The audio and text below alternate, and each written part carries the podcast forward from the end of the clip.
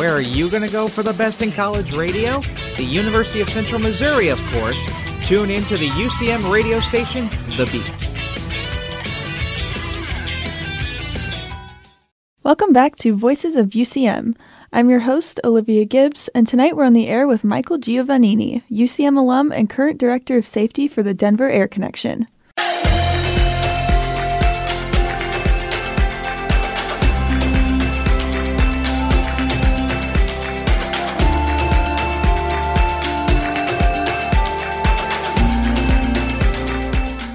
Michael, thank you so much for joining me.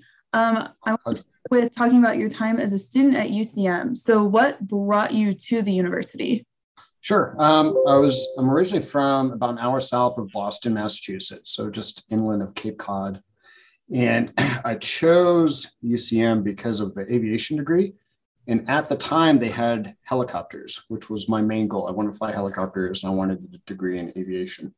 Um, so there I was, um, picked up all my bags and went halfway across the country to uh, to attend school and you know and, and learn how to fly helicopters. Um, the other the other piece of that um, um, that was a plus for me was um, I could participate in marching band too. So um, I did that as kind of a de-stressor, I guess you could you could say, from my academics. So that's right. that's what brought me there. Yeah, this what brought me to Warrensburg with my Boston accent in the Midwest. Um, so then what was it about UCM's specific aviation program? Specifically, it was it was the helicopters. That was the that was my main attraction um, at the time. There were there were only one or two other options that I found that had the four year degree um, and had helicopters as part of their flight training option. Um, and cost wise, and at least from the the literature that I received from the from the university at the time, um, UCM was going to be the best fit for me. Okay. Yep. Yep. So did you get to fly helicopters? No. no? so no. So the the year I guess was my sophomore year. Um, they sold them. I was going to say I, I don't think we have them anymore. no, they don't. Um, that's why when I when I when I win the lottery and become a multimillionaire, I'm going to buy some helicopters. I'm going to start a helicopter program at UCM. So you've got that on tape now. So I guess I'm committed to it. I just got to win the lottery. Um, yeah. yeah. I was that stubborn um, that I was like, I'm like, I I want I wanted to fly helicopters, and at the time, the aviation degree wasn't structured in a way that you needed to fly to, to graduate as part of that curriculum. So um, so I just trucked along and um, finished my aviation degree and just kept looking at you know what what opportunities you know would present themselves at least on the on the helicopter side. Um, and then do you want me to go where where I went from there?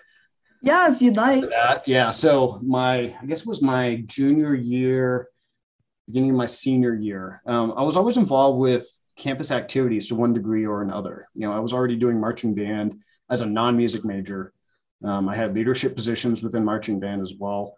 Um, again, not as a non-music major. It was it was a great. It was for me coming from out of state. I immediately had at least a core of people that had similar backgrounds. You know, so it helped me transition from being far from home and really being part of the campus community and athletics as well to that to that extent, right? Um, but the, then um, I think it was the vice president of well, what's now called student services, but it was called student affairs back then um, pulled me pulled me aside one day. Um, it might have been during um, fresh um, during orientation, move in, in the residence halls, um, and just mentioned mentioned to me casually that he uh, he thought I really enjoyed. It looked like I really enjoyed helping out fellow college students, and really, and I and I did. I did. I, I enjoyed being part of the campus in that manner and helping out college students and being a resource for, especially for new students and he asked me if I ever thought I'd be interested in getting a master's in student personnel administration. I'm like, what's what's that? I'm an aviation degree. I want to fly helicopters. So he told me about it, and it was really, you know, student services. Is anything working with college students outside of academics? So financial aid, academic advisement, admissions, you know, any of those student support services. And I paused and thought about it for. I'm like, well, here's a mentor that's identifying maybe some some strengths that I didn't realize I had, and this could be a plan B if for some reason the helicopter career in aviation doesn't work out. so I did that. So I jumped at it. I jumped at, you know, researched it and then stayed there at the university and got my master's in student personnel administration.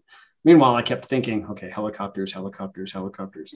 um, and I did, I did internships in the admissions office.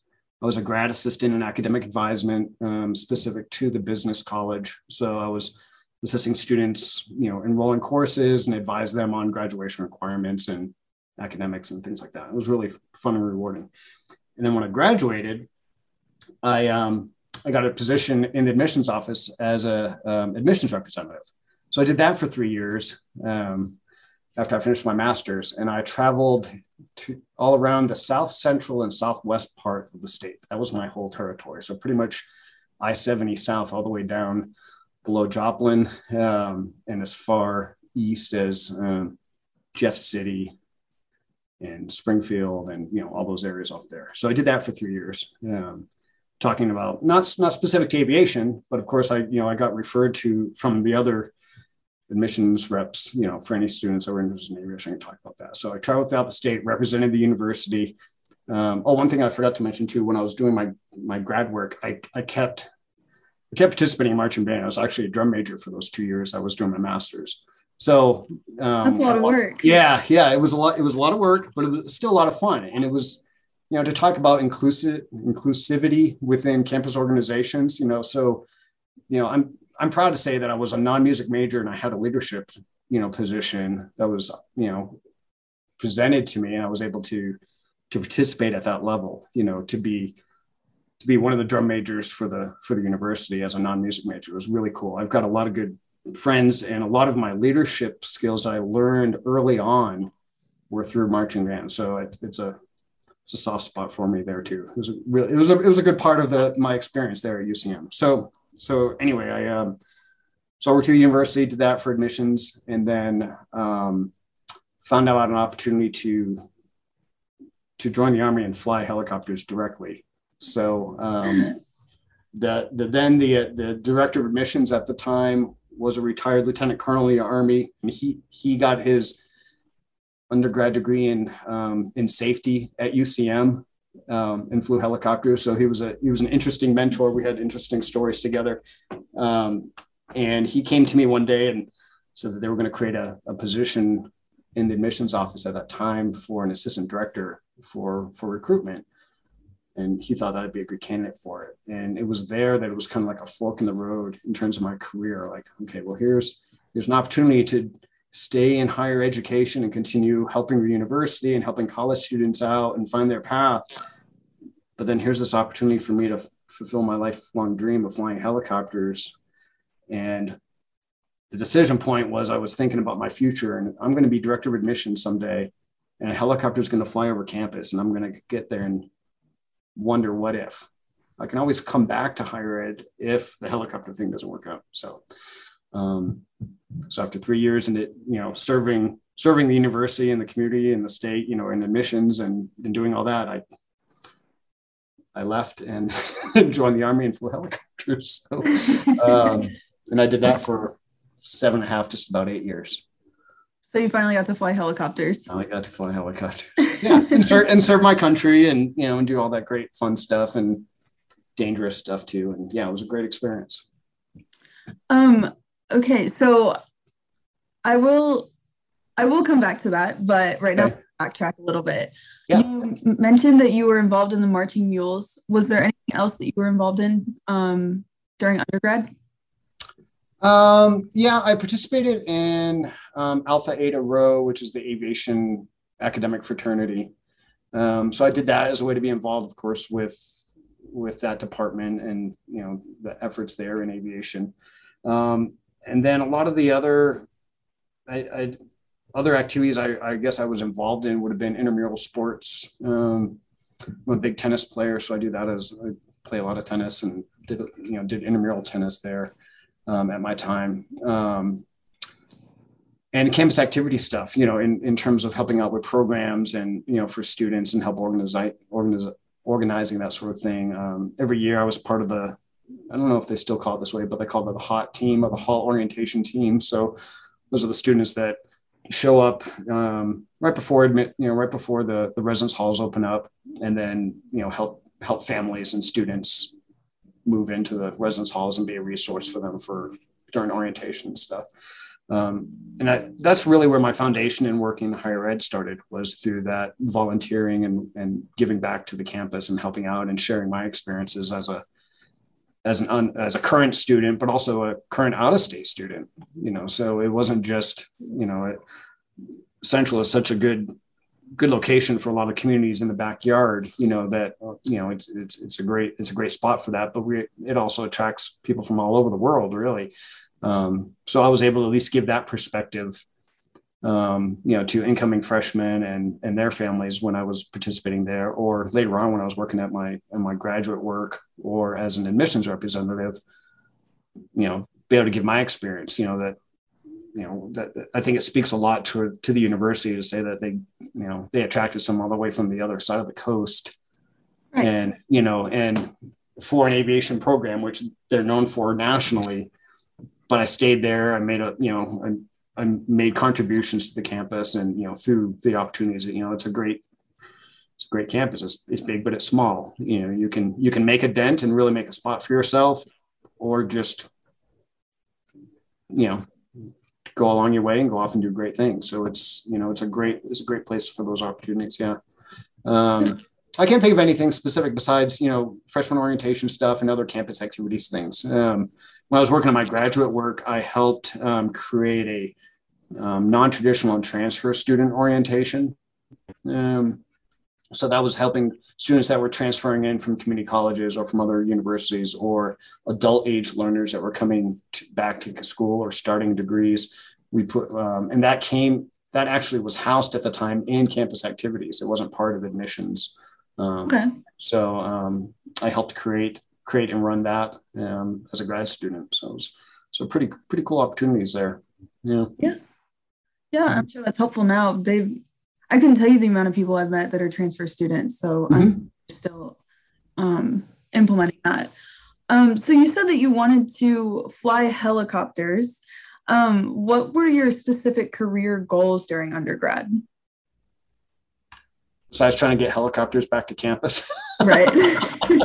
um, because one of one of the uh, one of the instructors in the aviation department, he um, he was a retired Coast Guard, um, and he was like the helicopter. He he kind of headed up that area to some degree. Um, so I talked to him a lot about it, and um, I understand the decisions why they why they chose to sell the helicopters. You know, there, there's not many not many people. You know, it's kind of a niche area in aviation to some degree and it's it's a lot more expensive than learning how to fly an airplane. And so cost wise, went through there. So my main goal was that it was just to you know, okay, well when that shifted, I'm like, okay, well I don't need to fly right now. I can put that off, and I don't need it to graduate. So I just continue on and get my undergraduate degree and figure out what I want to do there. Um, before before I had that conversation with that vice president. Um, I was thinking, well, I could stay here and get us, you know, an aviation safety degree which would open up some other opportunities, you know, in aviation um, while I still try to figure out the helicopter thing or or how to finance it, whatever. Um,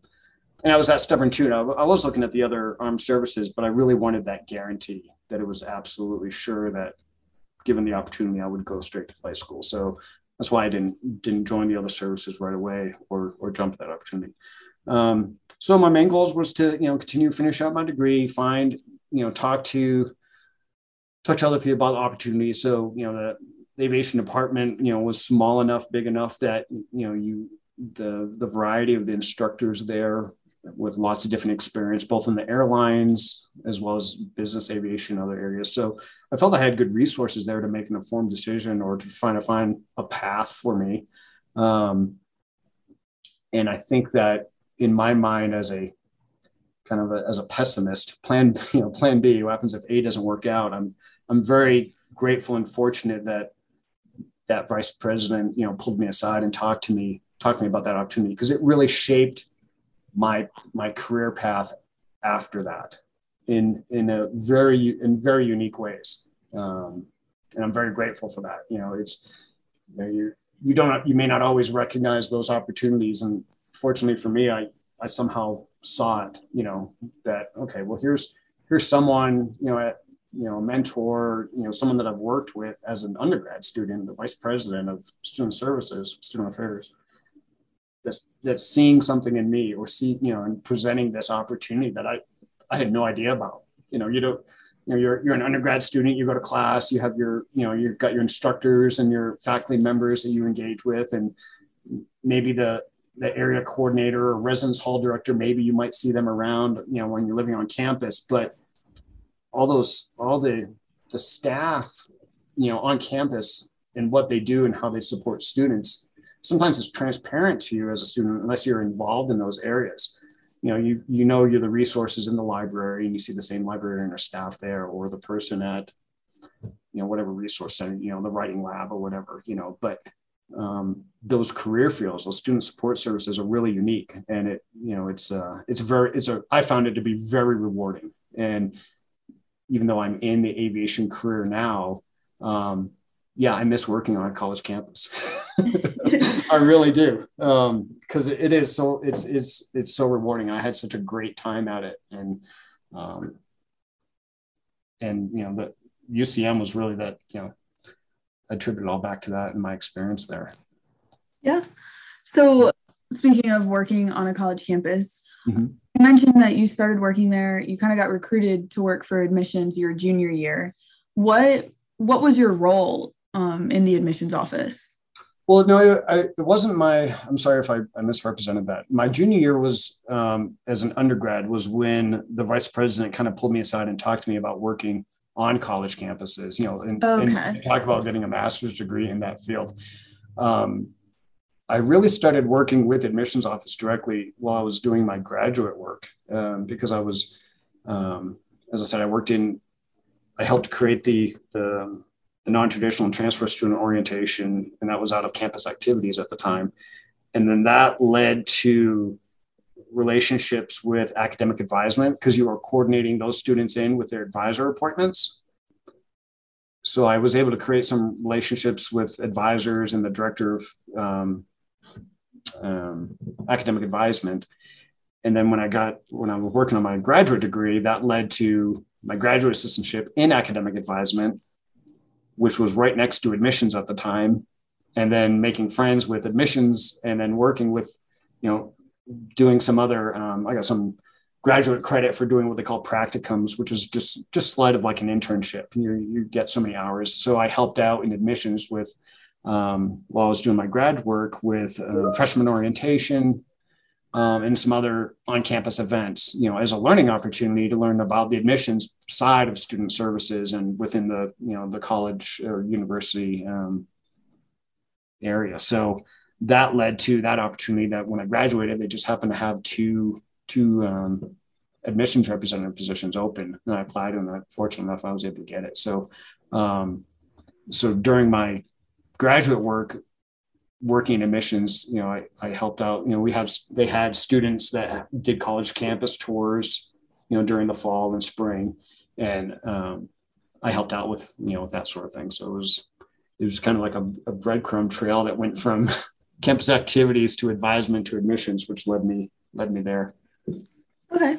Yeah. Um, so then during your master's, while you were working for admissions, did your career goals change at all, or were you just kind of like split?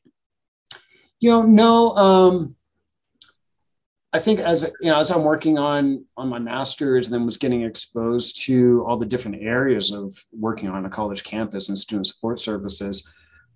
Um, being exposed to the different areas, I realized what areas I might find career paths that fit me better. Um, I really enjoyed working in admissions, and and I think that was kind of the core of maybe what that vice president was identifying back in my undergrad years was I seemed to really enjoy helping out fellow college students and helping and being a resource for them. And being in admissions as admissions representative, as admissions representative really was an extension of that because you're out there traveling throughout the state, talking to families and prospective students about your experience and helping them be a resource. Um, and not just maybe for the university, you know, people may not like hearing this, but you know, if you know, it's not every campus fits everybody, right? It's right.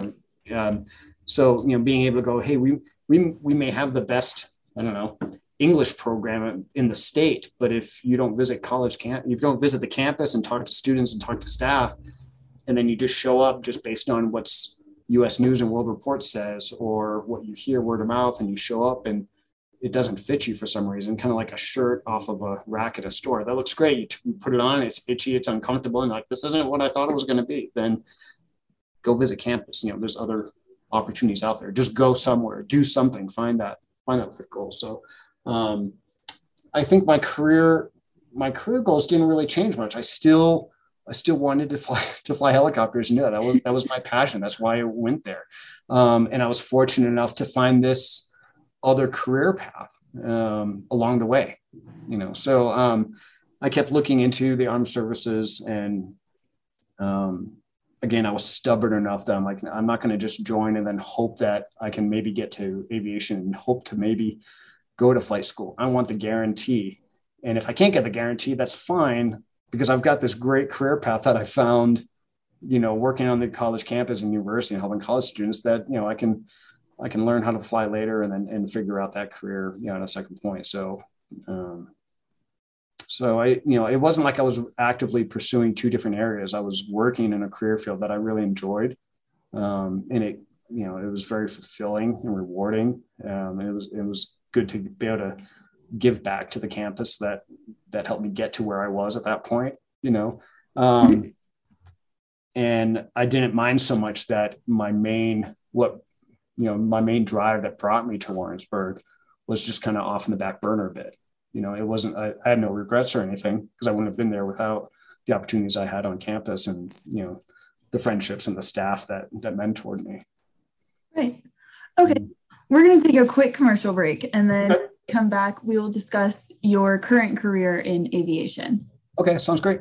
Okay. Only in the forest can you see this. And this.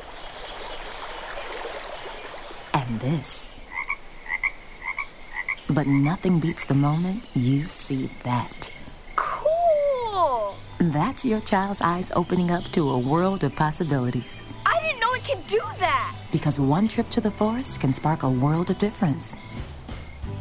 There are some moments only the forest can inspire. Find yours at discovertheforest.org. Learn about forests near you and discover cool things to do when you go, like hiking, canoeing, fishing, or camping. Or create your own adventure with family and friends, and you might just see this. Your moment's out there Find it at discovertheforest.org. That's discovertheforest.org. Brought to you by the U.S. Forest Service and the Ad Council. If you are just joining us, we are on the air with UCM alum and current Director of Safety for the Denver Air Connection, Michael Giovannini. So, Michael, after getting your master's and working for the university as an admissions rep, what was kind of like your next step, I guess, joining the military? Sure. Yeah. So it, the I was presented if if you heard the first part of the the interview, I was presented with a, a, possible opportunity of staying in admissions and working, you know, on the college campus. At the same time, I found about this opportunity to go straight to flight school with the Army and do that. Um, so so I chose to do that since that was my my main goal and drive. And um, whether I, you know, I think I saw a career, I did see a career opportunities within, you know, higher ed and not just at UCM. It could have been at any college campus anywhere in the nation. I, I, I would have gone to. I had a good, good background experience and foundation there at, at UCM. So I felt comfortable with that. And I felt comfortable that if for some reason, if everything just went sideways with me flying helicopters, you know, in the army or whatever, I had, I had a safety net to fall back upon. I had a plan B. So it, it didn't feel like a high risk choice. I think the higher risk was the example that I gave earlier was being a director of admissions or a director of whatever at a college campus. And if I happen to hear a helicopter fly over, just kind of getting a thousand yard stare, you know, sitting at my desk going, gosh, I wonder what would have happened if I had just tried to do that, you know? So, so, um, yeah, so I left higher ed, joined the army, went, went to basic training, went to what was called warrant officer candidate school. And then within six months of joining the army, I was learning how to fly helicopters. So um, dream come true. It was perfect. Um, so learned how to fly helicopters. I flew a a scout helicopters, just a two seat observation type thing. Where um, I did that for seven and a half years. I was stationed up at Fort Drum, New York, which is about an hour north of Syracuse, 30 miles south of the Canadian border. It's funny about the Army is that if you tell the Army that you want to go to Fort Drum, New York, they gladly send you to Fort Drum, New York, because not many people want to go there because it's it's so cold and it's way up there. But for me, it was close to home. It was you know it was about seven hour then drive back to Cape Cod area of Massachusetts. So it brought me close to home um, in that sense. So so I did that. You know, um, I, I, joined the army in August of '99. Um, that includes basic training, then flight school, and and all that, and then get stationed up to Fort Drum, New York, and um, served my country. Went went to Iraq in 2003, 2004, uh, back in the very beginning of you know the Middle East conflicts. Um, came back, and then um, looking at my crystal ball at the time, I was like, you know what, with the rate things are going, um, you know, in the world, I can probably count on being deployed about another year and a half or every two years if I decide to stay in, um, which was not a problem. You know, not a problem. I, I was fully committed to it. But I think one thing that that was in the back of my mind too was I still had this plan B. I still had that that higher ed thing, and I missed that. I, I loved helicopters. It was everything I thought it was and more. And then serving my country was more than I could have ever thought of. And the the friendships I've made and, and the honor of doing all that was was awesome. Um, but at the time I, I, made the decision, you know what, I'm going to transition out, out of the service when, when my commitment was up. Um, and I can either go back into higher ed or I can fly helicopters, you know, as a career. Um, so when I transitioned out, I had moved to California and w- w- the area that I moved to, there weren't any flying opportunities there. So I'm like, you know, and uh, the one or two that were, I, they didn't have any openings at the time.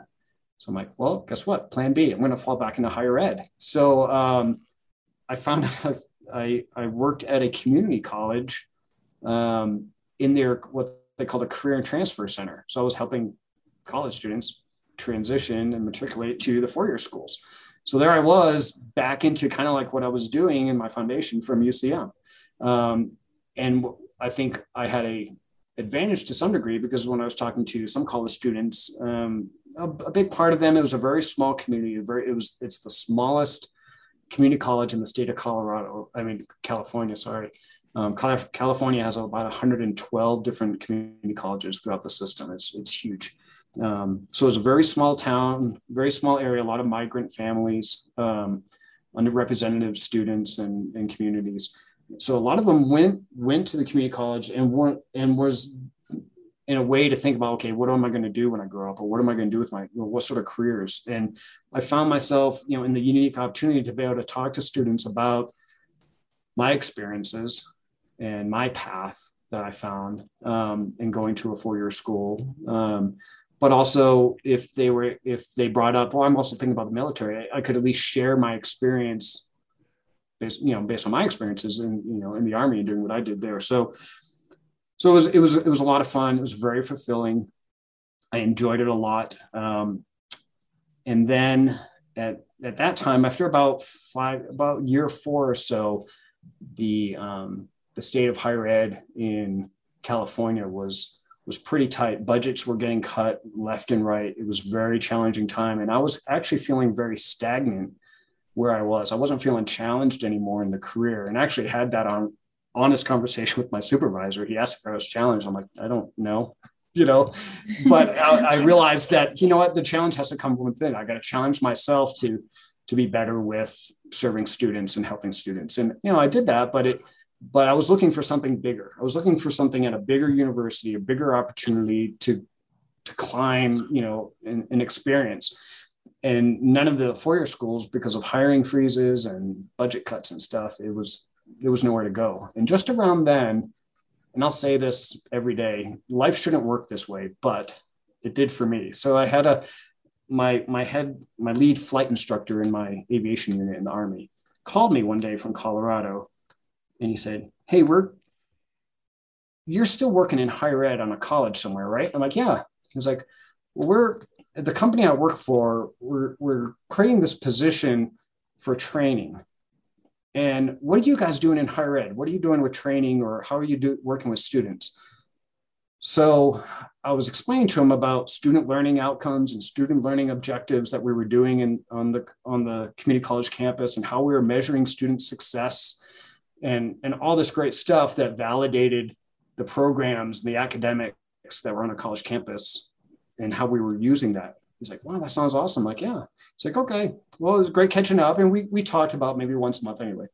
And then the next week he called me. He said, so you're going to apply for that job? I'm like, what job's that? It's like the one that we created. So I, uh, I left California, moved to Colorado to work for um, an air medical transport company, which at the time was the was is one of the largest in the in the in the nation. So if you think of um, flight for life operations, you know, hospital helicopter operations, um, hospitals. So the position that I that was created for me, I hate saying that, um, was um, responsible for all the new hire training for all the pilots that were coming to the company, as well as all the aviation training for all the nurses and paramedics that do all the magic that they do in the back of the helicopters.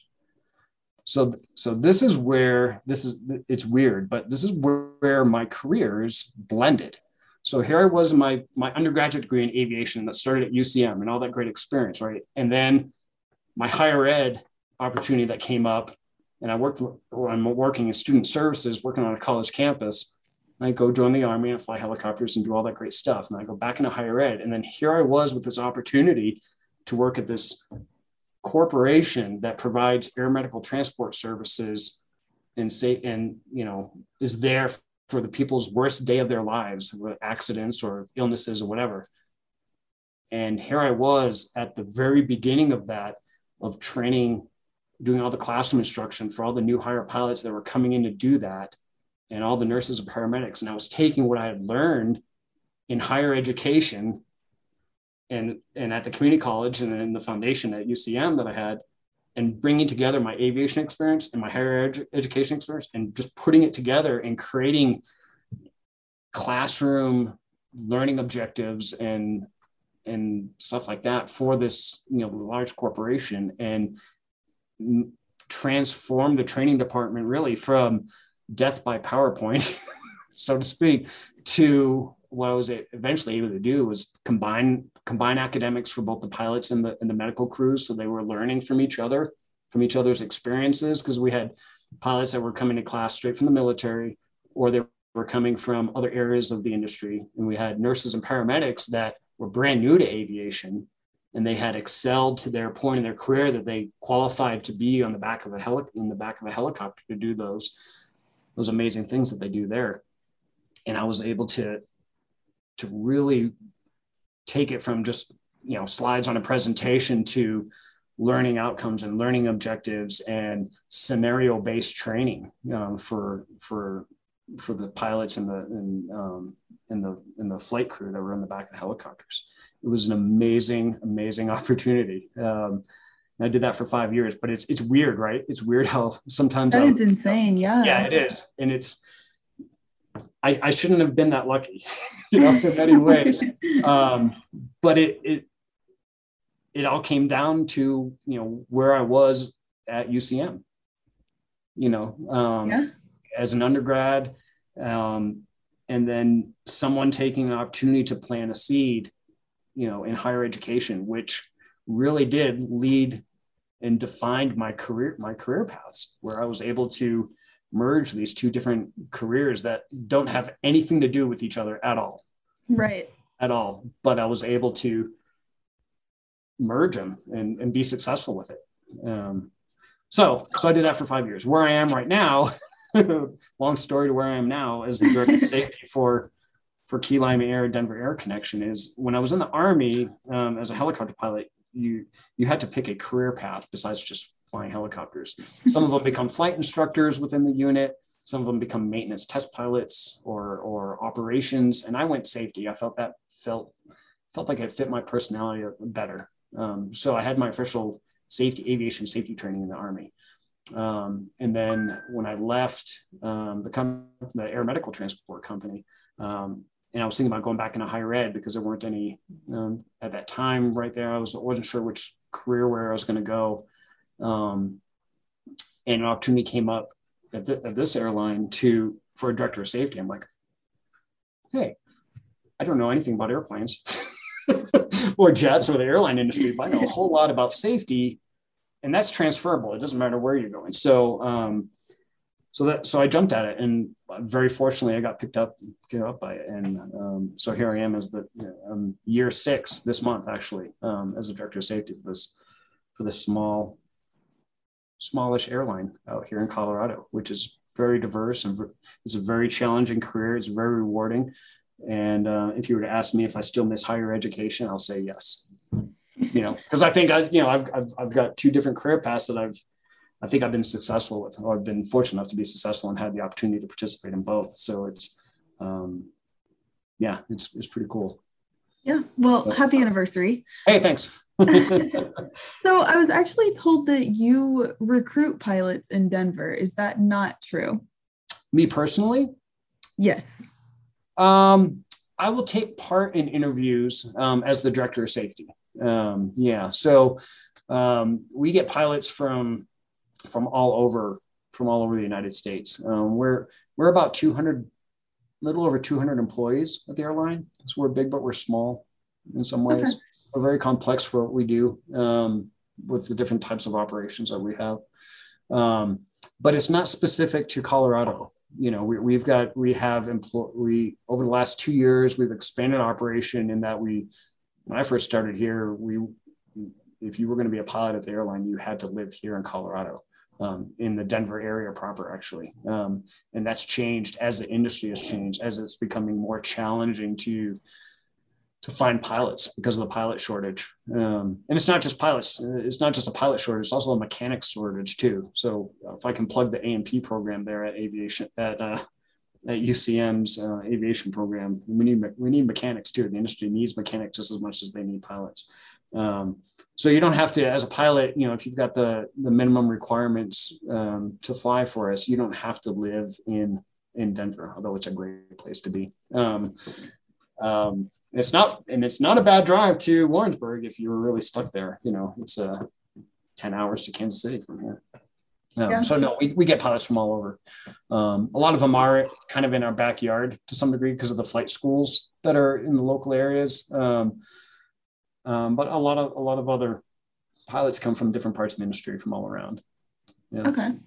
So, as the director of safety, what is a typical workday like for you? Oh a typical workday, that's fine too.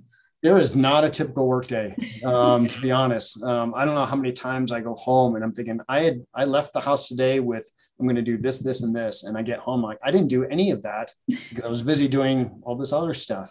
Um, it's very diverse. Um, and i think that's the kind of the really one of the big benefits of a company this size is that you never know which way you might get pulled. And being in safety it's not just you're involved in not just those areas that you think are very obvious that you be you know as a director of safety like oh i'm you know all the dangerous areas that are on a maintenance floor and all the mechanics working on aircraft or out on an aircraft ramp where there's aircraft moving around and passengers coming and going or inside the aircraft as well with the flight attendants and the flight crew.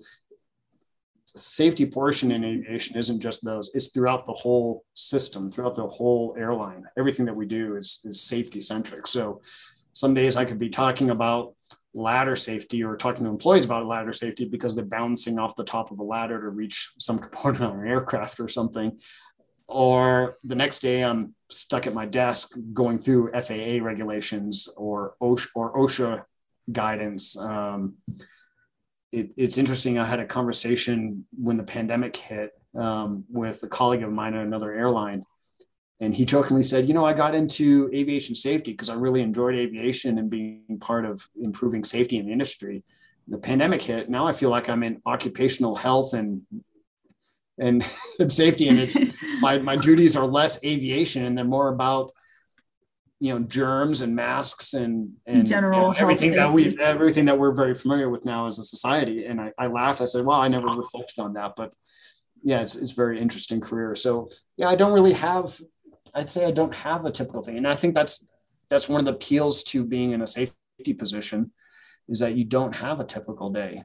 You know, um, you never know what what could come up. Um, you know, that's good and bad. Um, but what you're involved in, but what what I'm doing right now, if you to ask me, is there ties between what I'm doing now and my past experiences? It definitely is. You know, um, i have kind of come back to safety in some ways because I was practicing it in the army. You know, as a safety manager and pilot.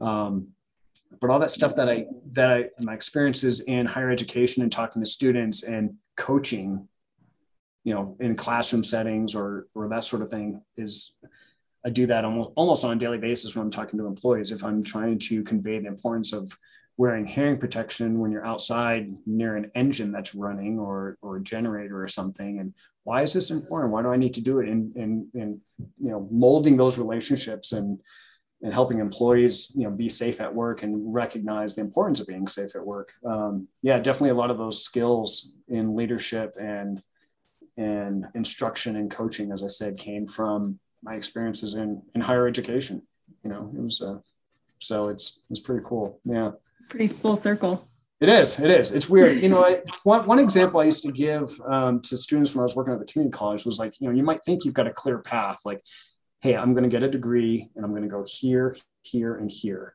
And it's a direct line. And sometimes it does really work that way. But if you were to look at my squiggly line, like I wanted to fly helicopters and I got there, but I took a I took a roundabout way to get there. But along that path, along that way, look at that. I found another career path that I really, you know, enjoyed. And I, like I said, I think I, I excelled at it and got to helicopters. But then I went in another loop and combined everything back there. So you, you never know, you know, you never know, you know, sometimes it works that way. That's a straight path. Other times it's squiggly. And sometimes along that squiggly line or the detours, you find these other opportunities you never would have known. And it all works out really well sometimes. It's pretty cool. Yeah, that's some really good advice. Um, mm-hmm. take one more commercial break. And then when we come back, we'll be discussing your plans for the future. Okay. Hi, I'm Danica Patrick. Watching my nieces grow, play, and learn is amazing, but not every child gets to be carefree. One in six kids in the U.S. are hungry. This breaks my heart, and it's something that Feeding America is working to change. Each year, the Feeding America network of food banks rescues billions of pounds of good food that would have gone to waste and gives it to families in need. To help, visit feedingamerica.org. Brought to you by Feeding America and the Ad Council. If you're just tuning in, we are on the air with UCM alum and current director of safety for the Denver Air Connection, Michael Giovannini. So, my first question is Do you still get to fly helicopters in any capacity? No, unfortunately.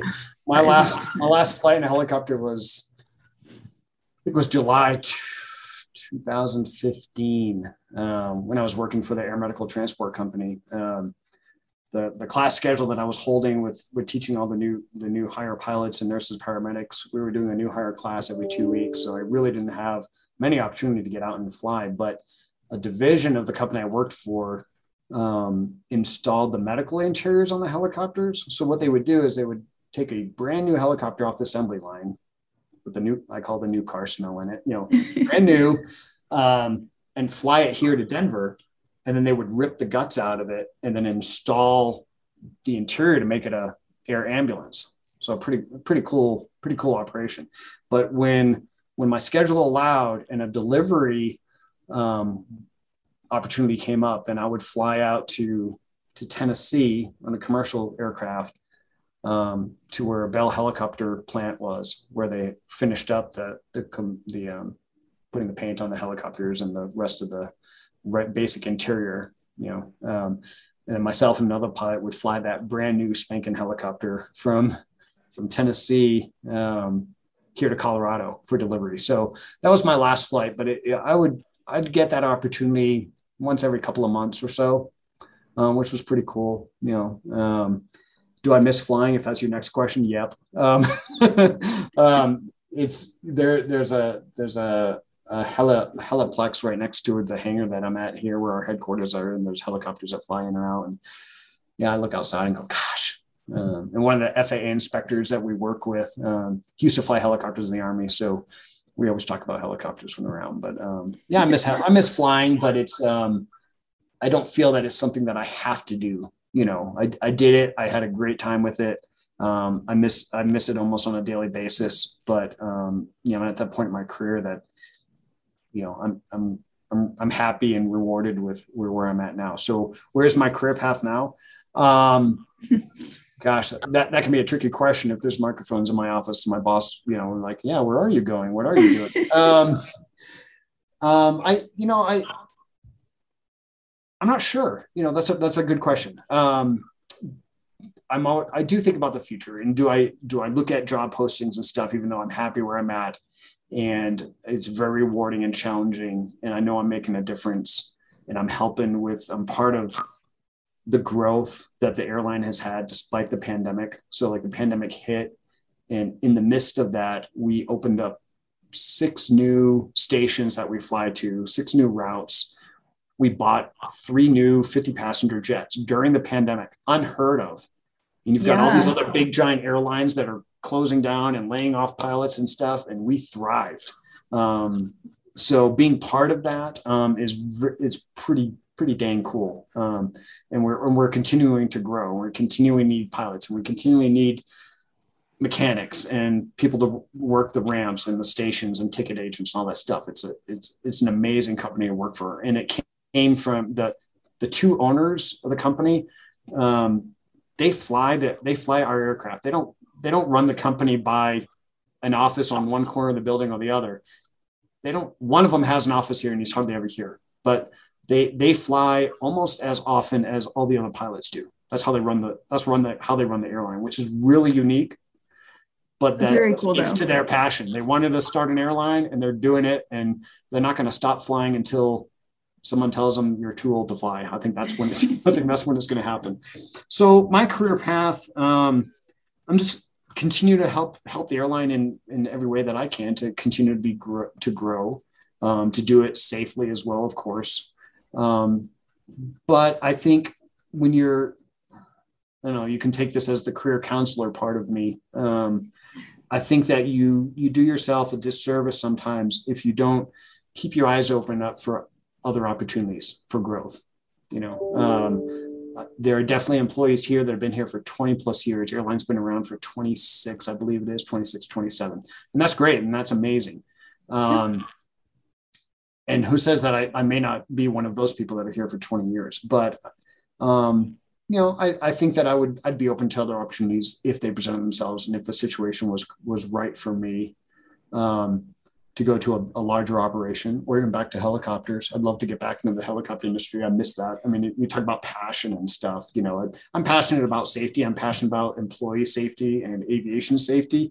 Um, but my niche and where my, I guess my wheelhouse, if you want to use a, I hate using terms like that, but my wheelhouse or whatever, um, is really helicopters. I mean, I, you know, um, but here I am, a helicopter guy in an in an airline, which is weird you know? So it's that that's kind of fun too because we poke fun at each other. Helicopter pilots and plane pilots you know it's a friendly rivalry sometimes but it's pretty cool. Um so yeah that i think nice uh, to me. Yeah um i think like i said i think it'd be a disservice if in your career paths whatever you're not always even though you're happy and you're fulfilled and you have a good salary or whatever it is just look to see what other opportunities present themselves it's not you're not being dishonest to your employer, whatever, it's part of it's part of professional development. You know, especially if you're uh, at a at a company somewhere that maybe the growth isn't there. Maybe it's small enough, or the opportunities for growth aren't aren't there. Kind of like what happened to me in higher education at that time. You know, the timing was just that there was nowhere else to go, and I wasn't feeling challenged. I was feeling stagnant. I know I was making a difference, and I enjoyed doing it, but I wanted more. I wanted I wanted the next challenge in my career um, and at the time, it didn't work out. And then things kind of fell into place. And there I was off, you know, finding my way back into aviation and, and doing that. So um, there's a little bit of career advice, I guess. Um, keep your eyes open for those opportunities. You know, even even though you're not looking, always have your resume ready to go just in case. You never know. You never well, know. personally, I am looking because I graduate in two months. But okay, very good. overall career advice. Um, so, as the director of safety, how has COVID affected your position? I guess. Right. Yeah. Kind of like I was kind of sarcastically saying you that conversation that I that I had with a colleague of mine at another airline was like, "Wow, I'm in aviation safety, but I'm dealing with health safety and, and things like that for employees." So that was a big change. You know, um, you know, I've got a background in it, but I think just like any other industry in in the world, you had to learn how to how to manage the you know the hazard and risks with with that pandemic. Um, and yeah, a lot. I'm not saying that I'm not saying that my reduction in focus in aviation safety was lessened any. It was just, oh my gosh, I really need to concentrate the efforts regarding work work. This is part of workplace safety. That's really what at the core of it was for the pandemic.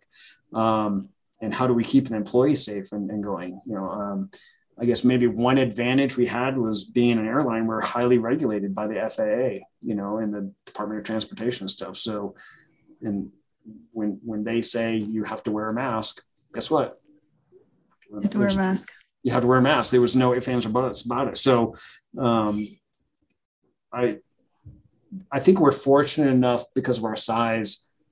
All the crazy things that you see in the in the news about disruptive passengers and all this stuff, and I think it's all of it's almost mostly tied to mask wearing we, we haven't encountered any of that. And I think maybe because of our size, we we serve 11, 11 different communities on 30 passenger jets that we use. And a lot of these small um, small communities and small towns wouldn't have access to larger airports like international airports if we weren't providing a service there. So the, the people that fly that fly on our, our flights that connect to Denver International or Minneapolis or Chicago, um, they really they fly us often. So you really get to know them really on a personal basis. So it, it feels like in many ways for a passenger on us, it feels like a private charter, even though it's a 30 passenger jet or a 50 passenger jet, because sometimes the flight isn't all the way full you know so it's we're we're we're unique in that sense and we've been fortunate that we haven't had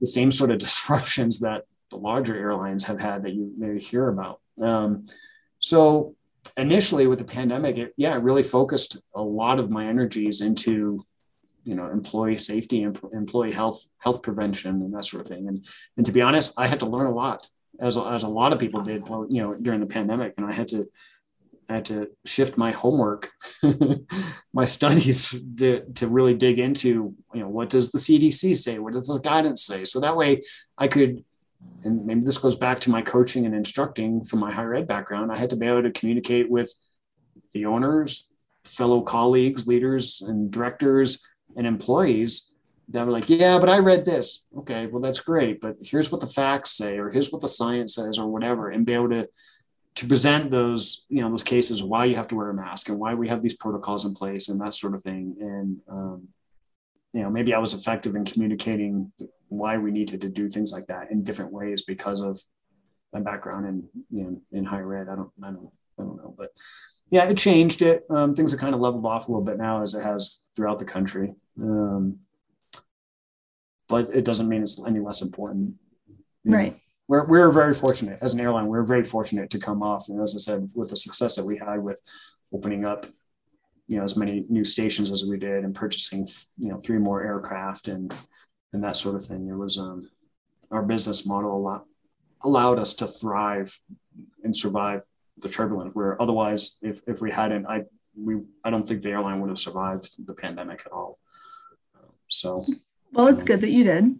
yeah, yeah, yeah. We're very fortunate. Yep. Um, so then my last question for you is what advice do you have for students pursuing a degree in aviation? In aviation? Yes. Um, I think it, if I can use my experience as an example, maybe is, you know, it, it's good to have that, that career path that you think, okay, here's what I'm going to do. And it's going to be a straight line, right?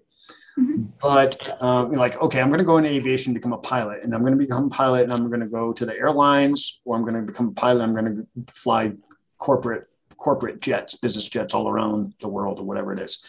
That's awesome. That's great. My suggestion would be explore other career fields within aviation, not just being a pilot, not just flying. Um, and I hate being a, I'm a pessimist uh, a lot of times. Maybe because I'm a helicopter pilot. I don't know, but um, um, you know, you never know what could happen. You know, let's say, for, you know, you're, you're as a pilot, your livelihood and your career depends on you being able to be medically certified to have a pilot's license from the FAA. And if anything happens tragically where you're not able to have your medical certificate fly anymore, and you've spent six figures, let's say, you know, hundreds of thousands of dollars on flight training to get your flight hours to qualify to fly for for an airline or or get your foot in the door, that sort of thing. And then something happens with your with your medical health. That whole investment on becoming a pilot where do you go now what what what where's your safety net where what what's your plan b you know um and it's it some people may not want to think about that you know those worst case scenarios but it's a reality it's a reality um that you know there's there's people that i know pilots i know that lost their medical certificate or um, because of a health issue um, or whatever and now they're like i have all this debt from flight training and I never thought of, you know, I've got to, you know, I never thought of what other things I could do. So I think, you know, as you're making your your career path, you're making your way, you know, keep striving to be that professional pilot, stay on that professional pilot path, you know, be be like Wiley Coyote and just keep running after the roadrunner and just don't give up, just keep going. But my suggestion would be open, you know, talk to other people, t- network with people in the industry that do more than just flying. You know, um, I've I've very fortunately found you know found the safety career path. I'm not sure if I would have found it if I hadn't joined the army or not. I don't know, um, because at the time, you know, I was I was helicopters, and um, that's all that's all my focus was. But I realized, you know, through that conversation with that you know that VP that hey there's a, there, there might be other opportunities and and I could have I could have gone aviation safety I did mention that earlier you know as a path but in my mind I was like well if if for some reason it doesn't work out what here's some you know I, I took a chance on an opportunity that someone pointed out to me this other area so yeah strive for what you're, what brought you on your career path but also be open to other opportunities and look at other things there's specific to aviation there's so much more in the industry than just flying. Everyone sees, you know, the pilot side of it. If I, you know, but there's so many other career areas, whether it's in operations, whether it's in safety, um, in business marketing, you name it, IT even, you know, of course, there's tons of, you know, opportunities in there. We could, you know, hey, I'm an IT guy. I'm a computer science major at at UCM, but I've always thought about aviation. Well, guess what? You can make a career in aviation in IT, you know, and do all that. So, um, yeah, that would be my guess. And just my my suggestion would be keep your eyes open, look for those opportunities. If you want to call it a worst case scenario or doomsday plan, you know, whatever it is, that's that's fine. But be careful of putting too many, you know, putting all your eggs in one basket because it, it you definitely open yourself up to a chance of if if something happens, then what's my plan B? If I can't become a pilot for whatever reason, my funding runs out, I'm not able to maintain my medical certificate that allows me to fly. What what am I going to do next? What am I going to do? And there's lots of rewarding careers in aviation. Um, you know, I'm I'm the director of safety, and I'm a helicopter pilot or former helicopter pilot. But guess what? I go out and do observations and audits of our aviation operation, and guess what? I'm sitting right in the jump seat up front in the cockpit with the pilots on a 50 passenger jet that that's flying like tomorrow. I'm flying from Denver to Telluride, Colorado for the day to observe, you know, observe our pilots do do their approaches and landings into that mountainous airport. It's one of the highest in the country. It's a very challenging airport to land into. Um, and then I spend all day in Telluride, Colorado, in ski country, um, talking to the station agents and you know seeing if there's any opportunities for me to help them out and what they can do better and improve upon and look at the operation there so um, i guess in a very funny way i get to play pilot tomorrow a little bit because i'll be up in the up in the jump seat in the cockpit. Um, but it's you know i still i still get to get that that rush i guess of you know of what got me into the aviation sitting in the cockpit. So it's there's some really cool opportunities out there that I think as a college student or someone that's coming up in the aviation program, if you if you're if you got your, I'll say your blinders on a bit and you're just focused on one thing, which is awesome, do that. Make sure to have that drive, but just widen them in a little bit and just, you know, talk to different people, you know, look at the alumni network. You know, I'd be happy to talk to anybody um, about my career path or, or whatever and be a resource for everyone. Um, I volunteered. Um, you, you talked to Tiffany in alumni relations, right? That's how you got my contact info. He sent it yeah. to Joe Moore, who's my okay. So he got it there. Yeah. So um, I've I've volunteered. This is my second second year around doing it. Uh, letter writing campaign and prospective students. So I've got a list of twenty prospective aviation students for UCM that I've got to write cards to say, hey, I hope you pick UCM, and I include my business card in that. Like if you if you've got any questions about how I got to where I want to be and how UCM played a part in that, I'd be glad to talk to you. So you know networking is really important you know you know talk to as many different people in the industry maybe not just in aviation specifically you know whatever career path you're going to get to or degree program. Um, talk to the instructors find out what they're doing talk to your faculty members and find out what opportunities are. You might be surprised on what what hooks you kind of like what happened to me. Yeah, yeah. well thank you very much for that advice. Um, that is all of the time that we have for this episode. Michael, thank you so much again for joining me this week. And if you are listening at home, don't forget to join me again next week at the same time and place. I'm Olivia Gibbs, and this has been Voices of UCM.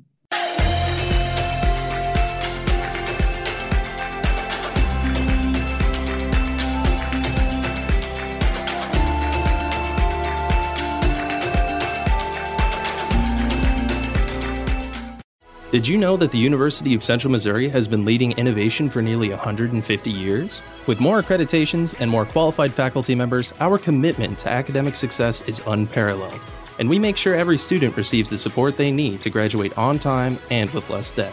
So, whatever opportunity you're looking for, make your impact sooner at UCM, with campuses located in Warrensburg, Lee's Summit, and online. Find out more about UCM and the power of opportunity in action at ucmo.edu.